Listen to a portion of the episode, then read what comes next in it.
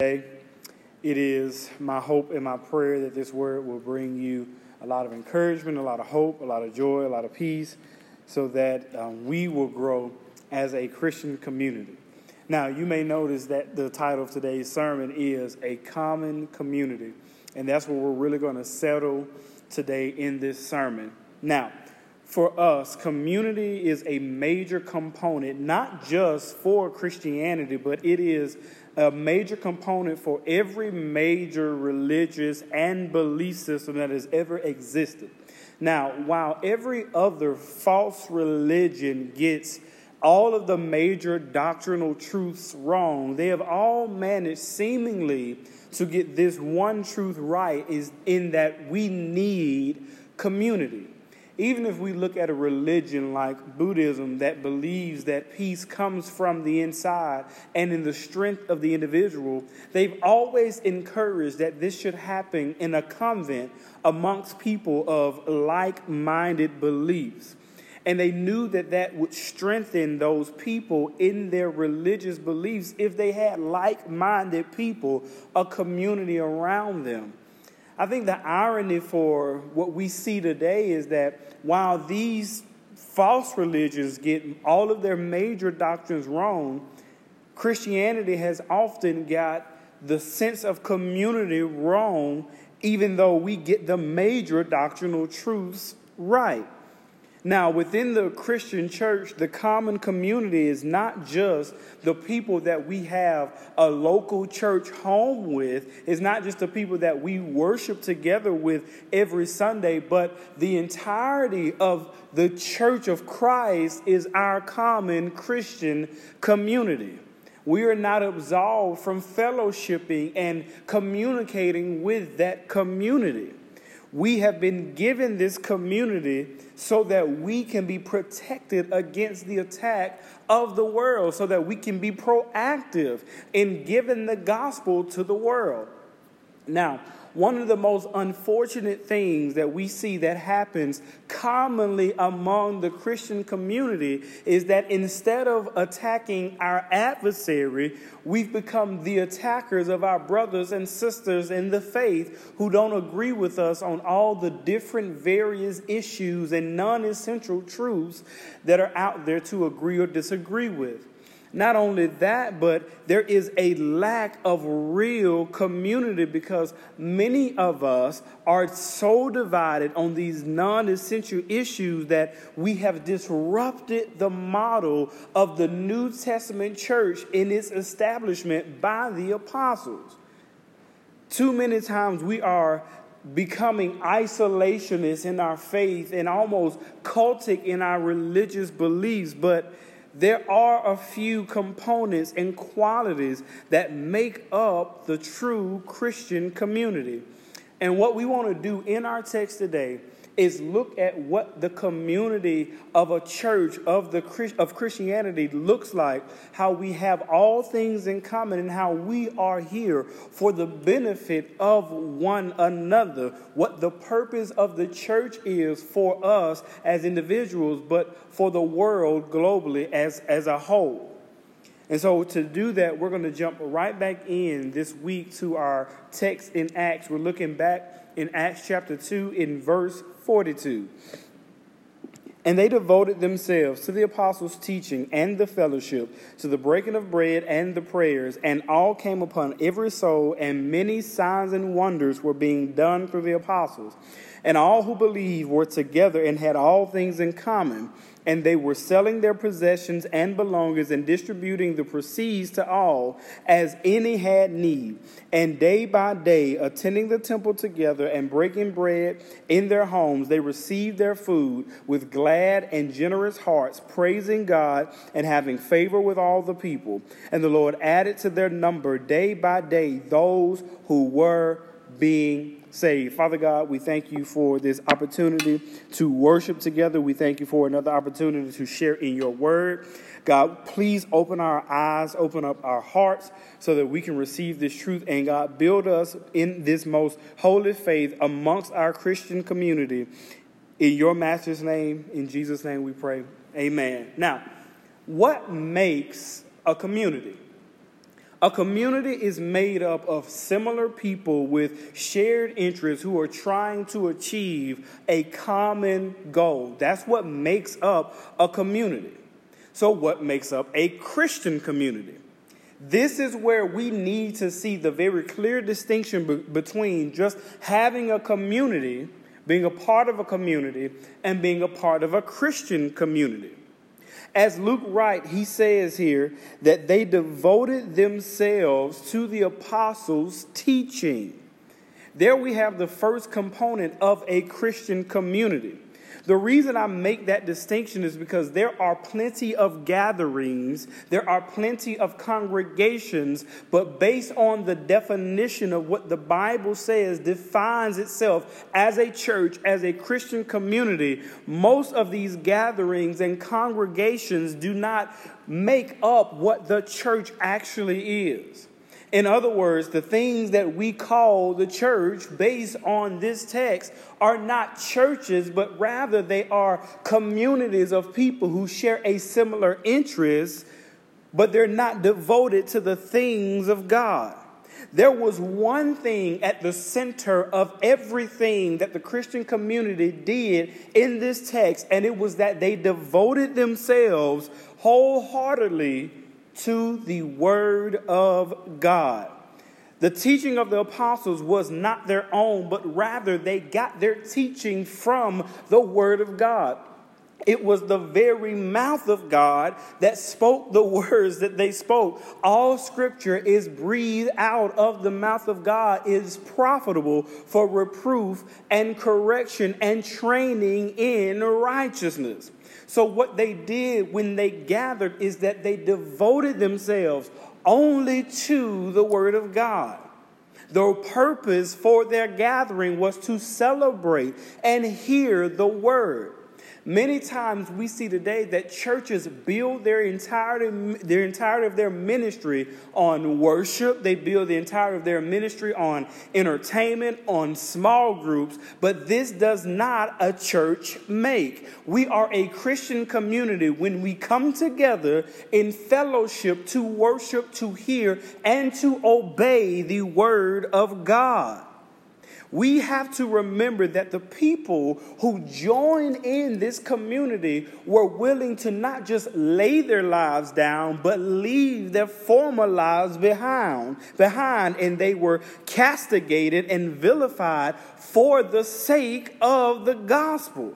They were rejected by one community, and so they joined the community that loved them. This is what the community means for all of us who come to Christ. Yes, we are accepted by Him, but He also gives us the means of grace so that we are built in fellowship with one another in our most holy faith.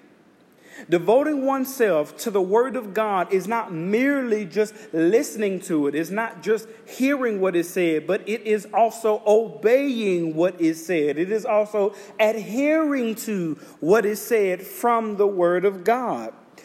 Listen, people, that is our commonality that when we come together, not only do we hear the word, but in our shared experience, we are obeying the very word of God. Nothing can possibly be more unifying than people who come together because they are hungering and thirsting for righteousness and a righteousness that will come to them from the Word of God. So we see here that the first commonality is that they came together to hear the teaching of the Word of God so that they could obey it, but they also come together for fellowship with one another. This literally means, when we see the word fellowship, it literally means in sharing or a partnership with one another. Believers are not just people who believe the same thing, but we have the very same bloodline. The blood of Jesus courses through all of us, and we have a duty and a privilege and a right to bear the burdens of one another. When we see the sins overtaking our brothers and sisters, or when we see that they are struggling, we do not mock them, we do not talk about them. The Bible actually says, Take heed unless you fall. What we do, as the Bible says, is not only do we pray for them, but we restore them and we bear their burdens. That is why the community exists in the first place because we are not an island. We are not a people who have been islanded, but we are joined in this massive community of people. We are partners in the faith, and the most dangerous thing we can do is turn our partners into our adversaries. Satan uses, please hear me when I say this, Satan very intentionally uses non essential secondary issues in the lives of believers to divide us and to see one another as enemies instead of faithfully fighting our fight against him. Remember, when Adam and Eve are in the garden, Adam receives the instructions, the word of God from God on what he could do and what he couldn't do. He then communicates that to his wife. When the serpent comes, the serpent questions Eve on what the word that came from God actually said. When he questioned her, it made her question the word. When she questioned the word, it broke fellowship not just between her and God and Adam and God, but it also broke the fellowship that they had with one another. When we come together, when forget what the Word of God says, then we are allowing the enemy to infiltrate the relationship that we otherwise should have with one another. It breaks the bond and the partnership and the fellowship, not just that we have with one another, but also that we have with God. When we let man made traditions and philosophies get in the way of our relationship, then inevitably the, re- the reaction will be that it divides us. People who should otherwise be united.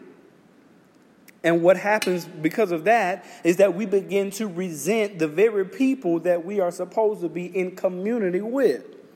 Now, the strength and the effectiveness, please hear this, of the community is only as strong as the individuals who make up that community. What am I saying? The whole of the community is made up of the sum of its different parts. All of the parts individually need to know where they stand with God and likewise devote themselves individually to the Word of God. So, what is the makeup of one individual Christian who is a part of a larger community? Well, let's look at what Romans says. In Romans 12, verse 9, it says, Let love be genuine.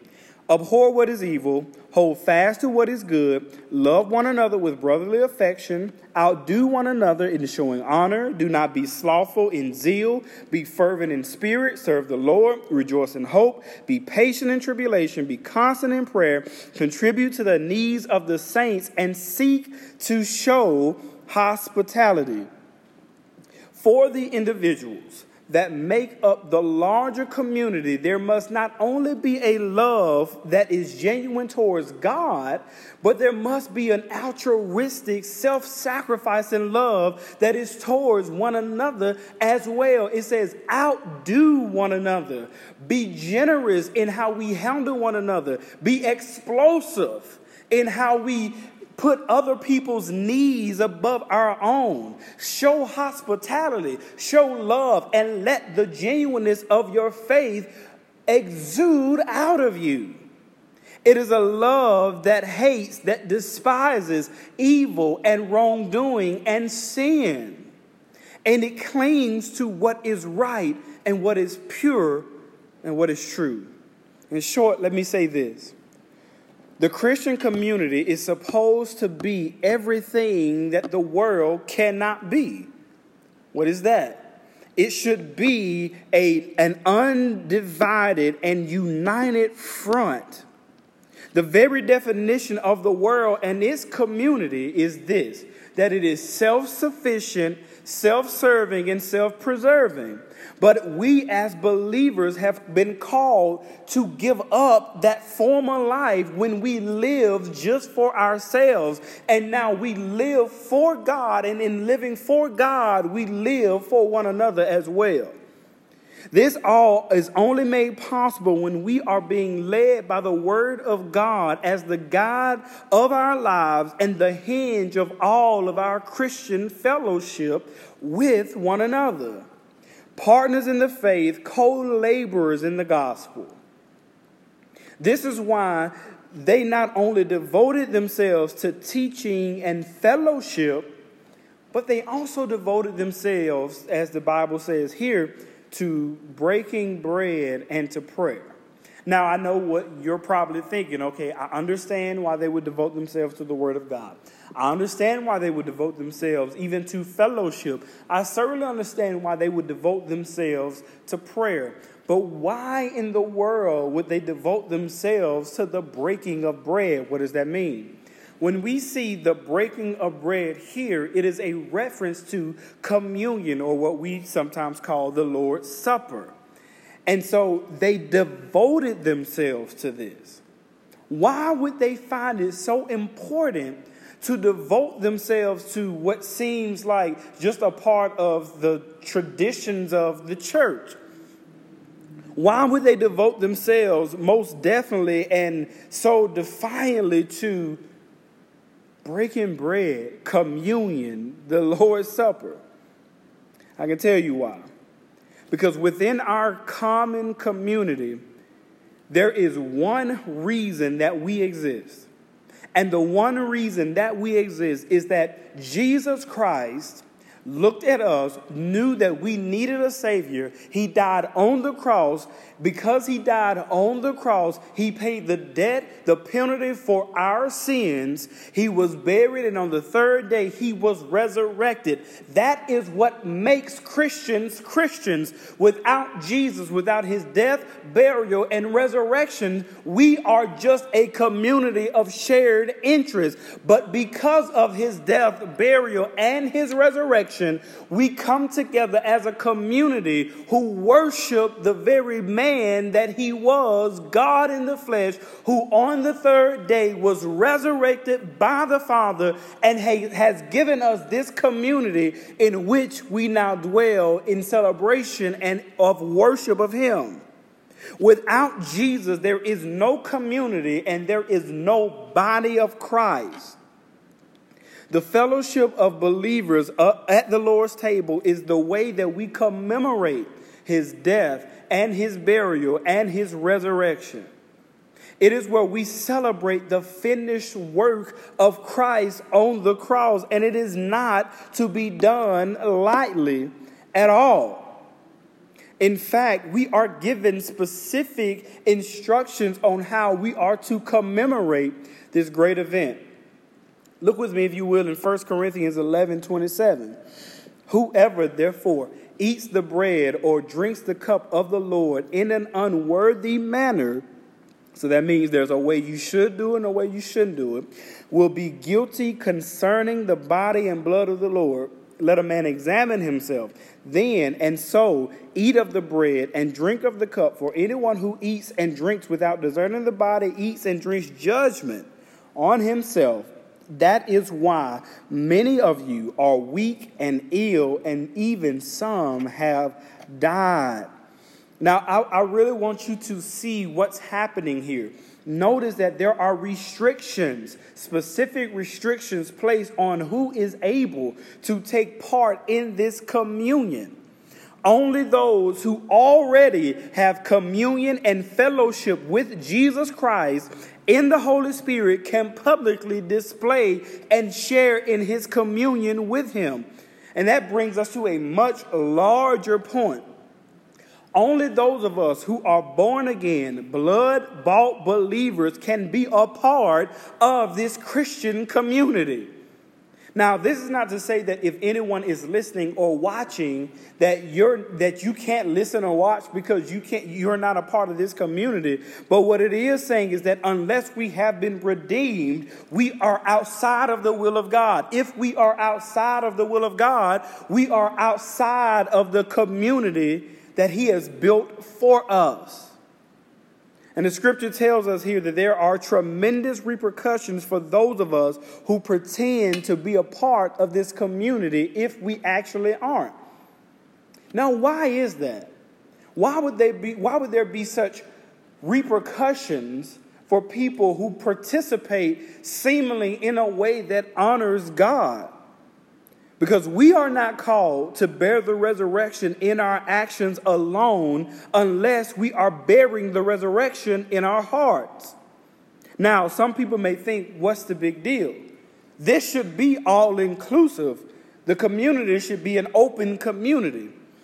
But that, that is because we fail to realize this. There are great sufferings that we face because we are part of this community. And for anyone to be willing to participate in the Lord's Supper without participating in the Lord's sufferings, it is drinking damnation to themselves. Look at what the scripture says in 2 Corinthians 4 and 7.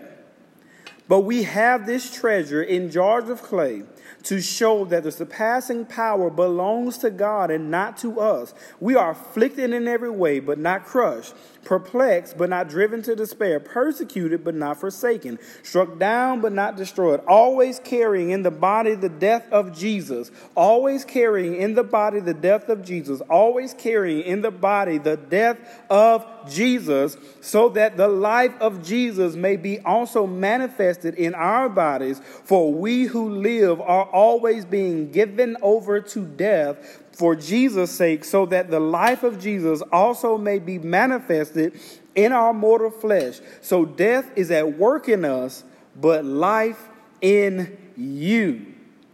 Do you see why not just anybody can take place in communion in the Lord's Supper? We who take part declare that we are also taking part in his suffering. We are suffering because he suffered. We are afflicted because he was afflicted. These bodies are but crumbling jars of clay, but they are held together because we are bearing the resurrection of Jesus Christ in our hearts and in our bodies. This community is not just for anybody. The Bible says that we are killed all the day long. We are regarded as sheep for the slaughter, but no, we are more than conquerors through Him who loved us. That's what the scripture says. Yes, we are always being given over for, to death for the sake of Jesus, but we die so that the life of Christ can be alive in us. Yes, this is a community that is exclusive but it comes at a high price. And I hate to break it to you. I'm sorry for anybody who wants to hear this, but you can't just join this community, all right? You have to be born into this community. And I have to, I hate to break even more news to you, but just being born in it isn't enough. You have to be born again in this community.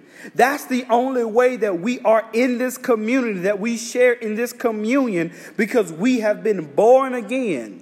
And the only reason that we can celebrate the blood of Jesus is because we have actually been redeemed by it. Think about how it is like spitting in the face of Jesus for us to publicly display his supper and not his sufferings.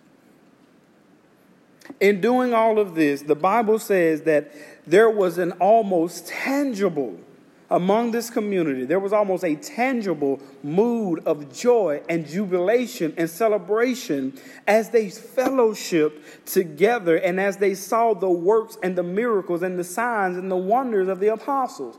Now we know that there are no more apostles, and so we do not seek the signs and the and the miracles and, and the wonders. When God performs miracles, we are ecstatic about it, but we're not seeking that. But what we should seek for is to share in their awe and in their reverence and in their joy and in their jubilation because they were a part of this greater, larger community. They were in his faithful family. The church as a whole should have a disposition of hopefulness and peace, but we should also have a disposition of vigor and enthusiasm. Now, this is the point that I wanted to get to for this whole sermon. I, I, I, couldn't wait to get to it in this scripture. I want you to see how the church should behave here as a community.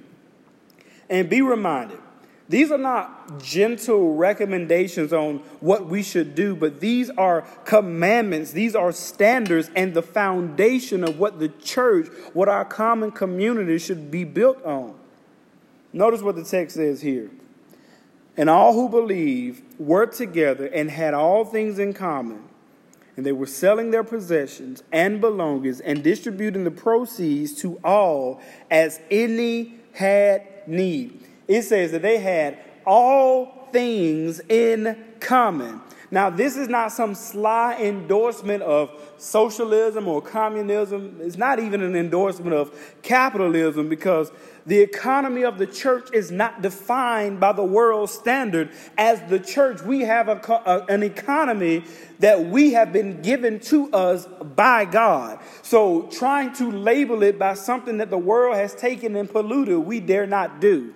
And I can't imagine a more frustrating thing. Some things frustrate me, and this is one of them. When there are Christians who are willing to die on the cross of their ability to earn capital, but not do with that capital what the Bible has instructed us to do. When it says here that they had all things in common, it means that they lowly regarded their stuff. It just didn't mean that much to them. And so, yes, they were in a free economy where they had capital and they could get land, they could get property, and they could get wealth, and they could get riches, but they used that to bless other people. It wasn't for themselves. And in today's time, there is so much talk about giving and tithing. You give so that you can be blessed. You tithe so that you can be blessed. Listen, that is a wicked system that is not promoted by any place in Scripture. We do not give so that we can be blessed. We give because in this community, there are people who need what we have. We give so that we can be a blessing. That's why we're a part of the community. It's because there are going to be times that we need other people, but there are a lot more times when other people in this community are going to need us. That is the purpose of the wealth that the church has. It is not just for us to sit on it or gloat about it or, man- or manipulate the church because we have it to get them to do what we want them to do, but we take what we have and we give it freely. And I want you to notice here this wasn't like passive residual disposable income that these people had, but the Bible says that they were actively selling their possessions giving up of their wealth. This was something they did with intent. They gave up their stuff. They didn't just wait around until somebody gave them a price, but they were proactive in giving up of stuff that used to mean a lot to them that means far less to them now. That is why we give. We don't give to me. You're not giving to the pastor. You're not giving to my bills. You are giving to the church. You are giving to one another we are being a blessing in this community. The last thing I want you to see here is that their community didn't just happen at the temple. So for us, that would be the church. It didn't just happen at the church, but it continued in their homes, in celebration, and in worship, and in fellowship. Their hearts grew generous and even more tender towards one another because they committed to gathering. The people within their community were their best friends. They didn't look outside of the community to have needs fulfilled, to have the sense of friendship fulfilled, but they looked within the community first. And their strongest bonds were with the people who were already a part of that community. In this community, we need not look for animosity. I know it's bad English, but we are all we got.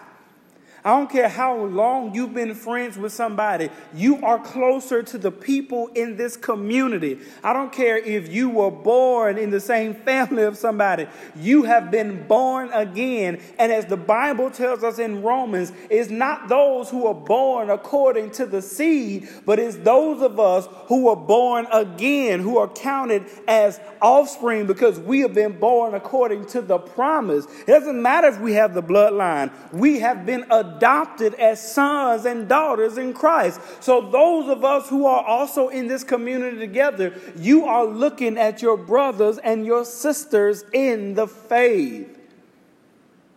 Your community, the strength of your community should be that these are born again believers. In this community, our dependence on one another is definitely a sign of our weakness as individuals. But this is why his strength is made perfect in our weakness because he's given us a community that in the areas that we're weak, they bear us and they bear our burdens. And we'll close with this. Do you see the result of this formidable community? Every day, because of their generosity, because of their love, because of their jubilation, because of their devotion and dedication to the Word of God. There were people who were outside of that community, who saw that community, who saw the strength of that community, and they were added to the community day by day. Every single day, people were being saved. That's why we do what we do, because there are people who need the gospel, and we must be a unified, united front so that people who are outside of this community will be brought into this community. Listen, when people see our fellowship, they should see our joy, they should see our generosity, and they should see our love. And it is that joy, it is that generosity, it is that love that will draw men and women, boys and girls alike, those who were outside of the community, who were debtors according to their sins, will be freed because they saw this community and they were brought in because of our love and our dedication to the Word of God. Let's pray. Father God, I thank you for this word. God, I thank you that you have given us a common community. God, we were not a people, but you have made us a people, a peculiar people, chosen before the foundation of the world. You have given us a community, God. Lord, please help us individually and collectively remove the things and the thoughts and the barriers that we have placed in between ourselves and our other brothers and sisters in the faith, God. Those who don't believe like we believe, who don't do what we do, who don't think like we think, God, please don't let us be a stumbling block, but certainly don't let us be divided on non essential secondary issues, but let us love them as our brothers and sisters in the faith. God, give us joy, give us encouragement, but renew in us the purpose of this community, which is to form a unit that spreads the gospel to the entirety of the world. Lord, revive us again. It is in your name we pray. Amen.